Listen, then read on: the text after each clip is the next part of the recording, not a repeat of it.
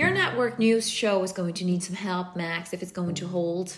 Beale doesn't do the angry man thing well at all. He's too uh, kvetchy. He's being irascible. We want a prophet, not a curmudgeon.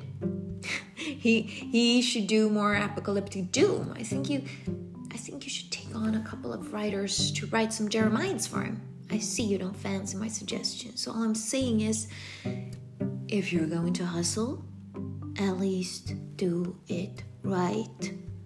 I'm going to bring this up at tomorrow's network meeting, but I don't like network hassles, and I was hoping you and I could work this out between us. That's why I'm here right now. Mm, Max. I don't know why you suddenly changed your mind about resigning, but I do know Hackett's going to throw you out on your A in January.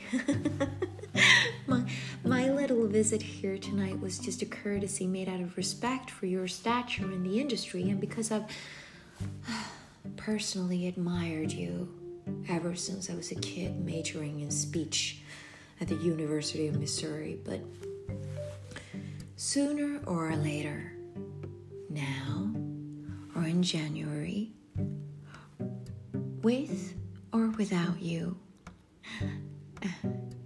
I'm going to take over your network news show, and I figured I might as well start tonight.